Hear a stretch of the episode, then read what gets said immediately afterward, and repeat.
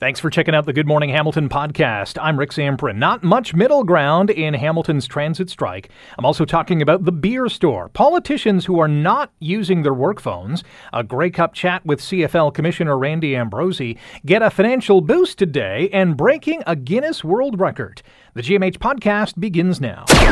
This is the Good Morning Hamilton podcast on 900 CHML. Yesterday, we had a an unbelievable response to our poll question of the day, which basically asked you which side are you on in the HSR strike, HSR workers or the city of Hamilton. We got more than 800 votes, which tells me that there might have been a lot of union workers or ATU Local 107 workers and supporters obviously voting because 83% of you said they are on the side of HSR workers, and only 17% said the city of Hamilton. And it was nearly a 50 50 split pretty much all morning. But we got a tremendous response on email and text and on X as well. And so, because I couldn't get to all of that yesterday, I'll dive into some of that reaction today, including this email from David who says, Hello, Rick. I find it very rich that the city spokesperson for the bus negotiations, Laura Fontana, who got a $19,000 raise this year, who worked from home for the last three years in her comfy PJ, safe and sound, says the city can't afford an approximate $15,000 raise over four years. That email from David. George writes, I support the city. Hamilton taxpayers are already looking at a 14% increase. Where do HSR union members think the money is going to come from for their wage increases? Also, how efficiently is the HSR run? Nashville, Tennessee transit riders pay only $1 and their buses are much cleaner. Have a great day, George. Tatiana also emailed in and says, as an HSR transit rider for over 40 years, we have one of the most efficient transit systems around. What other city can boast 39 elaborate routes, take you practically to your doorstep, or go from one end of the city into the next on one bus ride like the HSR Transit can? But thanks to our outstanding bus drivers that makes our transit system reliable and safe, not only do the bus drivers have to deal with unruly passengers, but motorists who cut them off while keeping passengers safe at all times. On top of it all, Tatiana writes, bus drivers have to steal away to go to the bathroom, often running in and out of and some eating on the run as well. Mayor Horvath and the city director are being indifferent when they say that they will go no further than what the city is offering the drivers. But the city speaks from a position of comfort in a controlled and safe working environment, unlike the bus drivers who are frontline workers. I stand behind the HSR bus drivers 110%. Tatiana, thank you for that email. A couple of texts to get to. Dave says HSR essential service. City needs to cut non essential spending. Chris says I'm for unions except for when it it hurts the public who has no choice. Adele says standing in solidarity with HSR workers, a full time worker should be able to make a living wage in the city they work. This other person says on the side of the city. And Veronica says, Good morning. I'm definitely on the HSR side. They deserve a fair deal and tolerate a lot of abuse on the job. I also would like to add that HSR should be an essential service as thousands of people rely on it. Monies should be taken away from non essential services to fund HSR. Just a small glimpse of the response to this HSR strike. You're listening to the Good Morning Hamilton podcast from 900 CHML. Let's talk a little bit about brewskis because the beer store, it appears, could soon be dying a tragic death. Word is the Ford government is not expected to renew a master framework agreement with the beer store, which would mean that beer could be sold just about at any corner store. Dr. Ian Lee is an associate professor in the Sprott School of Business at Carleton University and joins us on Good Morning Hamilton. Dr. Lee, good morning. Good morning, Rick. Now, this this promise, I guess, fills a, a years old campaign promise that Doug Ford made a few years ago, but will it spell the end of the beer store? Um, I hope so. Um, I say that because we've had this big conversation for the past year or two in Canada. We, meaning all of us in Canada, we're talking about higher prices all the time. And I've certainly spoken to people, to you and other hosts at CHML on, on this subject. You know, the Competition Bureau has said that too many of our industries are concentrated, which means we have very little competition. You know, we talk about grocery retailing being concentrated, where we have five major retailers, then thousands of smaller retailers, independent corner stores, and people say that's too concentrated. Well, the beer store is a monopoly you can only get beer at the beer store. You can get a very small, limited choice set at as we know, some designated grocery stores. We're probably the only country, the only province or state left, uh, to my knowledge, in North America with such a model. I've traveled all over the states over my lifetime. I've been on road trips to 44 out of 50 U.S. states, and uh, that's over a period of 35, 45 years. And I can't think of any state where they say you can only get it from the government. Because when I say the government, a government mandated monopoly. So this produces, no matter what people are saying this is going to lead to higher prices, that's just bogus. This is a monopoly. And we have known for 300 years of studying economic behavior of firms, monopolies charge higher prices. Competitive markets charge lower prices because of competition. So I'm going to go out on a limb and argue that the end of the beer store monopoly is going to lead to lower prices. It's going to lead to far more competition. And secondly, there's another point here that nobody's really talking about. the corner stores, this is going to be a big help for them. Uh, the minimum wage is going up every year, it's, and and it's and it minimum wage falls overwhelmingly on small business. Big businesses don't pay minimum wage, and so they're really hurting. And so if we uh, allow uh, normal com- competition, as they do in other provinces and as they do in the U.S. states and across Europe, where I've also been many many times, uh, then this is going to help those corner stores because it'll give them more traffic bringing into these small corner stores that are struggling. So that's a boon for small business.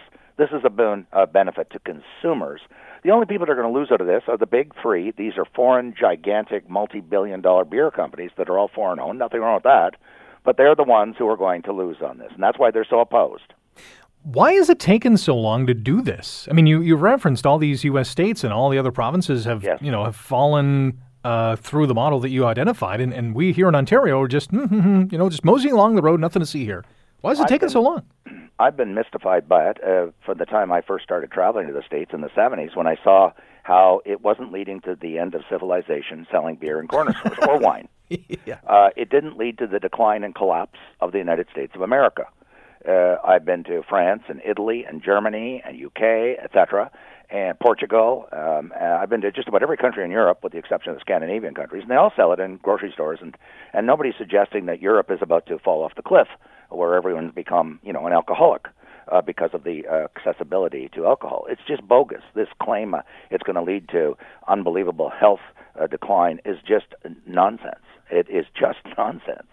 And uh, so we, uh, of course, there'll still be checks. You have to have a photo ID to buy it, yeah. just like there's other products that have restrictions on it, like uh, weapons, guns, and that. I don't have a gun, but you know, you have to. I understand you have to have certain uh, identification required to to get one. So there'll be restrictions around the sale of alcohol, which will be enforced just like cigarettes, by the way. We are so used to bringing our bottles, our empties, back to the beer store. And if the beer store dies, are we just going to, can you envision just us going to the corner store or the grocery store? I mean, that, that seems like an easy task. It is. In fact, the grocery stores, uh, and there's, you know, we know they're large, there's five of them, not just Loblaws, Sobeys, and Metro. There's this place called Walmart, by the way, mm-hmm. and they're huge, and so is Costco, and that's just to name five. And they're all getting big time into recycling, not just for wine bottles. They're getting into recycling of all kinds of. They're they're actually a more natural place to locate recycling depots because there's so much plastic uh, for the plastic packaging that's essential to keep food safe and secure um, and I have talked to people in the business about this, the grocery business, that plastic is extremely hygienic uh, at keeping out, you know, things like listeria from fresh fish and fresh food that spoils very quickly.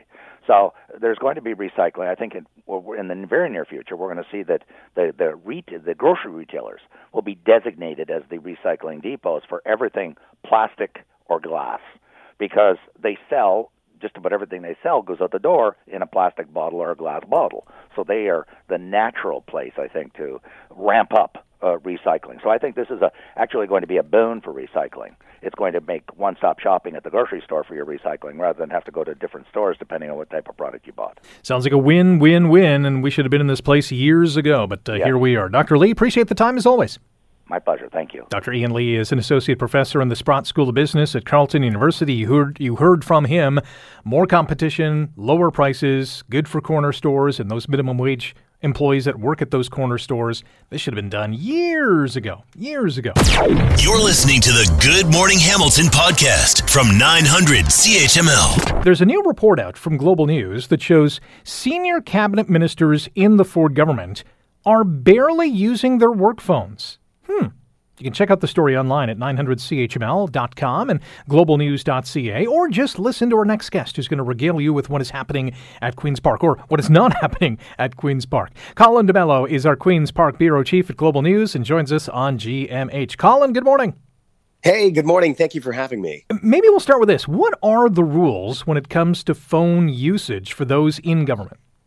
Yeah, when when any uh, member of government uh, takes office, whether you're just an MPP or whether you're a cabinet minister, even if you are uh, just the average staff member in the Ontario government, there are strict rules that you have to adhere by, and you have to use your government issued devices um, because all of that information is subject to retention and to Freedom of Information Act laws. So if you're an average citizen, as an example, you want to figure out how the government arrived at a certain decision, you should be able to use the Freedom of Information Act to get emails, uh, phone calls, text messages, all of that kind of stuff to be able to determine how the government arrived at a particular decision. And this is not anything new. This has been a long-standing tradition of the government that is backed up by law. Eh, but what we've been seeing, and it, it's not only with this government in particular, but we've been seeing with this government an erosion of that records keeping, uh, uh, you know, uh, processes. Uh, we know through the Auditor General's report into the Greenbelt, as an example, that staff are routinely using their private email accounts like Gmail. Uh, we've heard that ministers and other government officials might be using things like Signal or WhatsApp to communicate with each other. And all of this is done seemingly to kind of keep information away from uh, the public record system so that you know they can essentially keep some of that decision making process under wraps right? Who are they consulting with? Where do these ideas come from? What were the inner kind of conversations and and debates and, and perhaps warnings about whether legislation could go wrong. All of those things are kept off the books so that the general public doesn't have access to it and we have less transparency in our government. So Global News filed a freedom of information request and basically found that there there were five ministers that were using their uh, government issued devices very infrequently. Yeah, that's right. I mean, and so to preface all of this, Global News has been engaged in a transparency battle with the Premier's office. Uh, you know, Premier Doug Ford uh, routinely uses his private cell phone number, hands it out all the time, and talks to a whole host of people. The government has admitted that he uses it for government business, but they are refusing to release those records. Uh, you know, claiming that it is it is in some cases he might be talking to constituents about privacy matters. So out of curiosity we wanted to know is it just the premier or is this a larger problem within the government? Is there a culture issue here? And so we use the freedom of information act laws to target five government ministers uh, during key moments in their uh, portfolios right the education minister during last year's fight with CUPE over education um, uh, labor negotiations the finance finance minister while he's crafting the 2023 budget and so on and so forth. And we found that in this in these given one month periods, these ministers use them between two minutes to 20 minutes of their government issued cell phones in total. The health minister, during a one month period just before she had tabled new legislation that would dramatically kind of alter the healthcare system, she used her cell phone zero minutes. There were no records at all of her using her government issued cell phone for uh, talk or text. And, and that, I think, for a lot of people would defy belief because in this modern age, you know, our cell phones are always at our hips, and that is true as well for cabinet ministers. That is wild. Our guest on Good Morning Hamilton on 900 CHML, Colin DeMello, Queen's Park Bureau Chief at Global News. And you can check out uh, this story online at 900CHML.com and globalnews.ca. And from reading the story, it sounds like uh, ministers were saying, well, listen, we had a lot of face to face meetings, we were using virtual meeting software. Is, is there any evidence to back that up?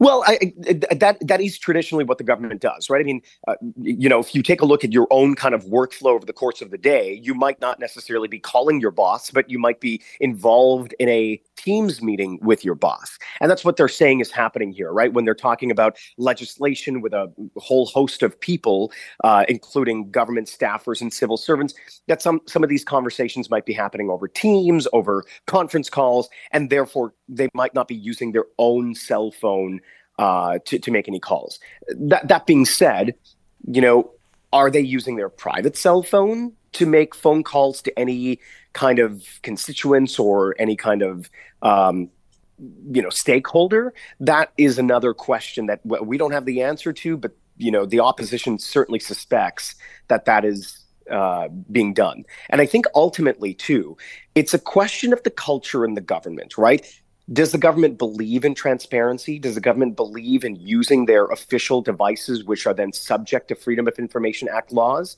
Or do they not? We know that the premier doesn't use his private, uh, his government issued cell phone. He uses his private cell phone for government business. And I think it, it seems like he has set the direction at the top, and everyone down below is also following that direction. Very interesting times indeed at Queen's Park. Colin, always appreciate your time. My pleasure. Thanks for having me. Colin DeMello is our Queen's Park Bureau Chief at Global News. And again, you can check out more information on this uh, story on globalnews.ca and 900chml.com. You're listening to the Good Morning Hamilton podcast from 900 CHML. Grey Cup week continues in Hamilton, and in his State of the League address, Commissioner Randy Ambrosie called the 2023 CFL campaign one of the most successful in history. Joining us now is the Commissioner of the Canadian Football League, Randy Ambrosie. Randy, how are you? I'm good, Rick. How are you this morning? I'm fantastic. You called this 2023 CFL season one of the most successful ever. Why is that? Well, just uh, looking at the numbers, Rick, it was um, it was a remarkable year. You know, first of all, uh, you know, to credit to our coaches and, and players and all football operations staff, we you know we put on an incredible product this year. You know, uh, of 60% of our games were decided in the final three minutes. Scoring was up uh, you know, yardage on big gains was up. All of the things, you know, this fun, fast, and entertaining product of ours uh, was shining brightly this year. And then off the field, Rick, we had, uh, you know, our 25 to 54, you know, TV ratings were up 34 percent. Our our playoff performance was nothing short of spectacular. The the, the Montreal Toronto game had 1.35 million viewers, uh, 450,000 viewers. Uh, those numbers are up dramatically from from 2022, and the trend lines in in all areas of our business are really positive. So we just everywhere we look, the hard work, you know, really the investments that our governors. A shout out to, to Bob Young and Scott Mitchell and the Hamilton Sports Group with Stelco and Jim Lawson, but along with all of their partners across the country, they've made some investments in our business over the last several years, and it's starting to show great results. When it comes to attendance and league revenue, are we also seeing some success there as well? Uh, yeah, absolutely. And particularly, and this is where it gets very exciting, particularly in our major markets. You know, we had uh, Toronto's game day revenue up 40% this year. You know, we saw the largest single uh, crowd ever for a Argos game at BMO Field on last Saturday, 26,000 plus fans and you know we've seen all year long in Toronto what's going on in, in BC with Amar Doman, we had 30 plus thousand fans for the West semi-final, and the energy there is fantastic. You know, with Pierre Karl Péladeau, you know, joining us, uh, you know, earlier this year, and what a and what a positive change that was. You know, we're seeing growth in the numbers there. So just across the board, we're seeing fantastic results. And then again, going back on the field the real credit, you know, to the players and coaches because they put on a great show for us this year. I know it's a challenge uh, in making the schedule each and every year because of the odd number of teams that we have, but will we have a more balanced schedule in 2024? And when I say more balanced, are we going to have every team face off uh, against each other, both home and away? Yeah, and that was one of the changes that the management council, which by the way, Rick is made up of all of our team presidents, and I chair that. Uh, I chair that council and that was a decision we made earlier this year is that going into 24 we would go back to the old balanced uh, balanced schedule format and we're really looking forward to that. I should also say though rick that the thursday friday saturday sunday during the summer was a blockbuster hit for us. And uh, and i think in it, it, in part it explains why we've had so much success with our ratings and attendance For decades now, we've been talking about, hoping, dreaming about a 10th team in the league. Are we any closer to that here in 2023? Well, you know, Rick, we are in conversations with a with a very interested party. Um, we're, you know, those conversations are advancing. You know, there are still issues that have to be resolved and decisions that will have to be made. But uh, it's very encouraging to see uh, a, a very serious, very qualified potential investor looking at that opportunity. Rick, the, the bottom line is we've got a I've got a mandate from the governors to pursue expansion uh, we're, you know, we are talking actively, very actively in Atlantic Canada. We also need to really start talking seriously about cities like Quebec City because it's such a great, would be such a great market for us. And the profile of Quebec City, it's got a huge amateur football community. It's got passionate sports fans. So I think we are um, we are on the right track. It's you know it's certainly taking longer than anyone wants, but I believe we're on the right track. And again, the shout out goes to our governors, to the owners, you know, for their support and their long term vision for a you know for a bigger, stronger CFL. Is the goal by 2030 to get that done? No, sooner than that, I would tell you, because I'm not that patient a guy, Rick, to be perfectly honest. So I just no, I, I think it's sooner than that. Look, our, our media rights um, expire at the end of 2026, our global rights. Um, you know, we're hoping to kind of lean in ahead of those media rights with uh, with a lot of momentum, which is one of the reasons why I'm so excited about what's been happening in the league in this year in particular. It's going to give us the momentum we need to make sure that you know we we can continue to grow our business. We, we obviously want to reward our players and we'll reward our coaches, and the way we do that is by growing the game and and growing our revenues and making sure that uh, you know we can share that with uh, with those key stakeholder groups. So no, Rick, I think it's gonna I think it's gonna happen sooner. We're working hard at it. You know, there's certainly no guarantees in this. Uh, what do they say? Death and taxes, uh, Rick. But uh, I, I, think we're going to I think we're going to see success in this area, and we'll see it sooner. Uh, we got to run. Uh, wish I had a little more time to ask you about the Grey Cup game itself and the festival, but we're plumb out of time. Appreciate your time, Commissioner. Rick, always great to talk to you, and have a great day, and happy Grey Cup week. Same to you, Randy Ambrosie, the commissioner of the Canadian Football League, joining us here on Good Morning Hamilton on 900 CHML. You're listening to the Good Morning Hamilton podcast from 900 CHML. November is Financial Literacy Month, and communities across Canada, including here in Hamilton, are hosting financial literacy initiatives like Money Matters. We're going to tell you about this coming up. This program um, benefits adult learners, newcomers to Canada, Indigenous peoples, people with diverse abilities, and teaches numerical skills, saving, and borrowing money to get you on a better path financially. Here to talk about it is the executive director of ABC Life Literacy Canada, Allison Howard. Allison, good morning. How are you? Good morning. Well, this year's theme of uh, Financial Literacy Month, I hear, is check up on your financial health. And my guess is that a lot of people are actually doing that, maybe being forced to do that because of their finances, and they probably don't like what they see. Very true. High inflation and interest rates these days are forcing individuals and families to make tough choices. Absolutely.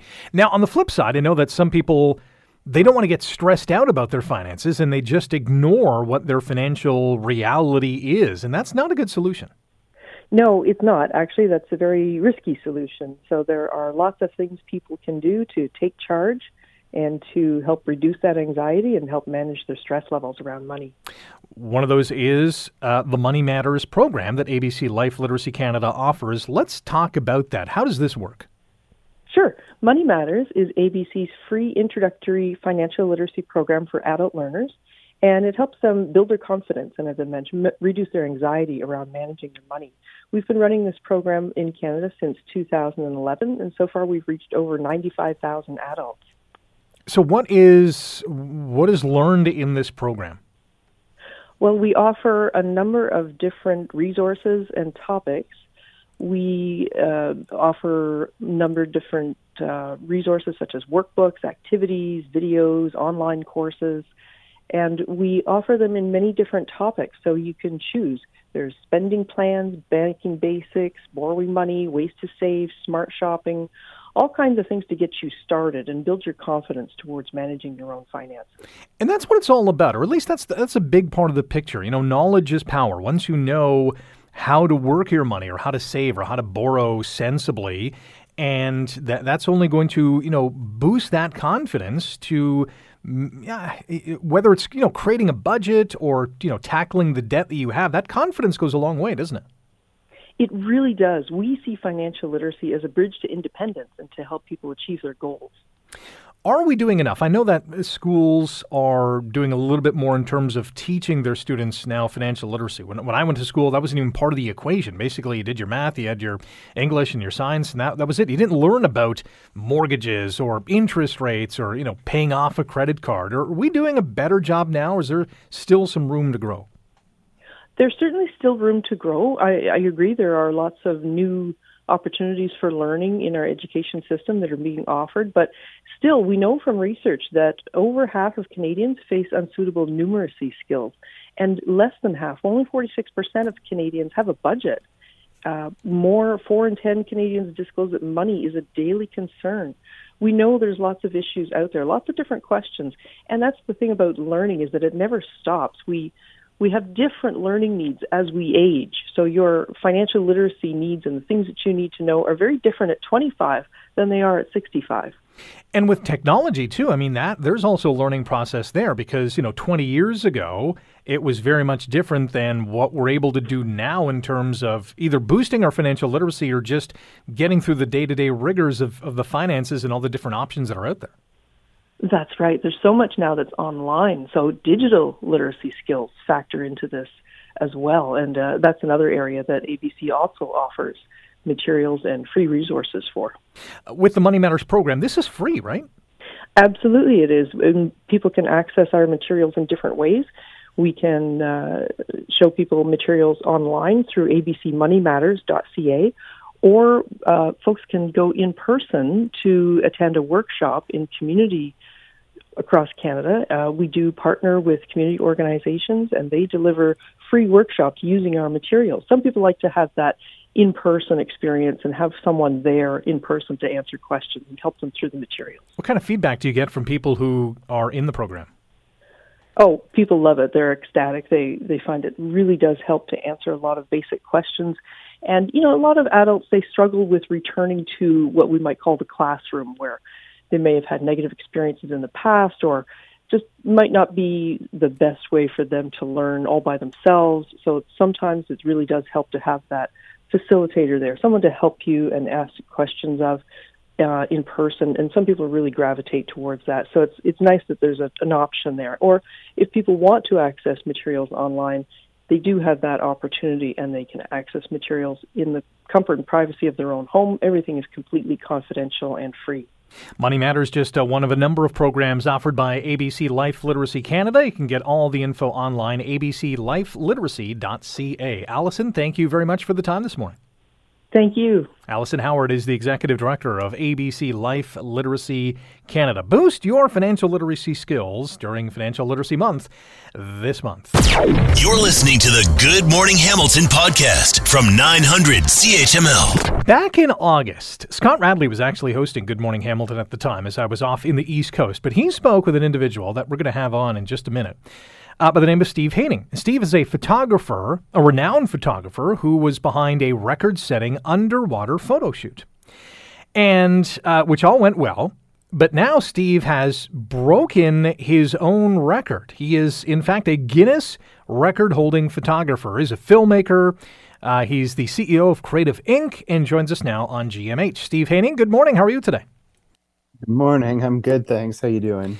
I'm, I'm fantastic, and I I really enjoyed reading this story of what you were able to achieve back in the summer as you go underwater 25 feet deep to take some photos, and now you have broken that record. Before we get to the record-breaking endeavor, what led you first and foremost to go underwater to take photos of uh, what was a beautiful woman in an amazing setting?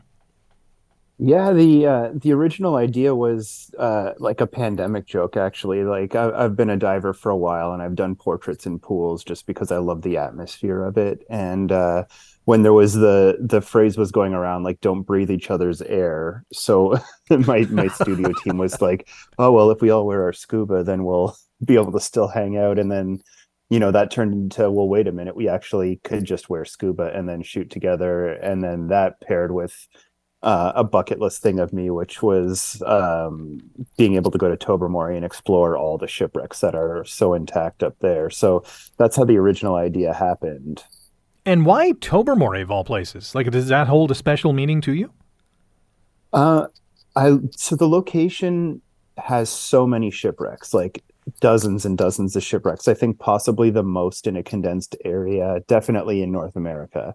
Um, and because it's fresh water, they're all quite intact. Hmm. Nothing's really rusting down there. So, back in August, you undertake this photo shoot. It goes remarkably well. What were some of the challenges that you had to overcome to make that photo shoot a success? Well, the first time it was, can we even do it? Can we bring somebody down into really cold open water? Can we make sure they're breathing and safe? Um, I've always said since we started this, you know, we'll try it, but if it's not going to be safe, we're not going to do it because there isn't really any margin for error. Right. Um, so the first time it was just, can we do it? The second time it was how how far can we push it now that we understand how it works. So that endeavor, uh, you went down 25 feet. Uh, the next Guinness record breaking photo shoot happened even further down. So tell us what happened. So yeah, we went to uh, we decided that right when we finished that first shoot and it became a record, you know, we were like, how far could we go? And there was a wreck in that same area we really like. Uh, it was sunk in 1999 intentionally to train scuba divers um do, doing their advanced diving. And so we were like this is the perfect spot for it. We know the wreck. Um it's at a hundred feet. And uh so it's significantly deeper than where we had pushed ourselves and and it seems like it's deeper than most people have ever done portrait ph- photography ever. So we kind of set our minds on that uh, but it added the complications of as you get that far deeper, it becomes about seven degrees Celsius underwater, even at the warmest time hmm. of year. And uh, that water on your skin feels a lot colder than seven degrees Celsius in the air, like just like up on the surface. And so we started going over logistically how it would work. And then when we figured it out, we picked a huge, huge, uh, elegant gown with like, it's one of those flying dresses from Greece that they hold out and they fly in the wind. And so we used that as the outfit. And we brought a significantly bigger safety team just in case. And then practiced for a couple days and then went down and actually did it. So you're you're shooting these photos hundred feet in the water, and what about lighting? I mean, it does isn't it dark down there? Yeah, so the deeper you go, you start to lose color very quickly. You you lose like the warmer tones first, like with yellows, and then oranges and uh, reds, and then once you're down there, no light. Really, everything becomes blue and gray. So I actually did bring two um, big tube underwater housing lights that are not not meant to go to 100 feet. They're tested and rated to about 30, but could be pushed to maybe 60. and so that light company was in contact with me because they had loved the uh, the shoot I did the first time, and they sent me some equipment. And it was the first time in my life a sponsor has been interested in my work. And I said, "Cool, I'll try it, but I'm I might destroy it." and they said, and they said, "Yeah, okay." Um, so yeah, we did bring lighting down there, and that's why in the final photos you can see the red really clear in the dresses, just because there was um, studio lighting down at depth. Where can our listeners check out the photos? Um, the photos are on my Instagram, Haining Photo, right now, H A I N I N G photo. Uh, they're also on uh, Petapixel, which is a photography website. So if there's any photographers listening, it's pretty easy to find it there and the official record details are on Guinness World Records website. Last one for you. We've got about a minute. Are you gonna Are you gonna go further down? I mean, you've done 25 feet, 100 feet. Uh, is something else on the horizon or underwater? Uh, I, I, I think if I do go any deeper than that, we're going to have to do it somewhere like the Caribbean, where, where it's a little bit nicer for the models. Good call on that one, Steve. Appreciate the time. Congratulations, and uh, we'll touch base down the road. I'm sure. All right. Thanks again. Steve Haining is a Guinness record holding photographer, film director, CEO of Creative Inc., And uh, wow, what a really cool photo shoot it was. You can check out the photos on his Instagram. You can just Google them as well. They're all over the place. They really made international headlines. It was that sensational. Thanks for listening to the Good Morning Hamilton podcast. You can listen to the show live weekday mornings from 5:30 to 9 on 900 CHML and online at 900CHML.com. The Good Morning Hamilton podcast is available on Apple Podcast, Google Podcast, and wherever you get your favorite podcast. I'm Rick Zamperin. Thanks again for listening, and don't forget to subscribe to the podcast. It's free, so you never miss an episode, and make sure you rate and review.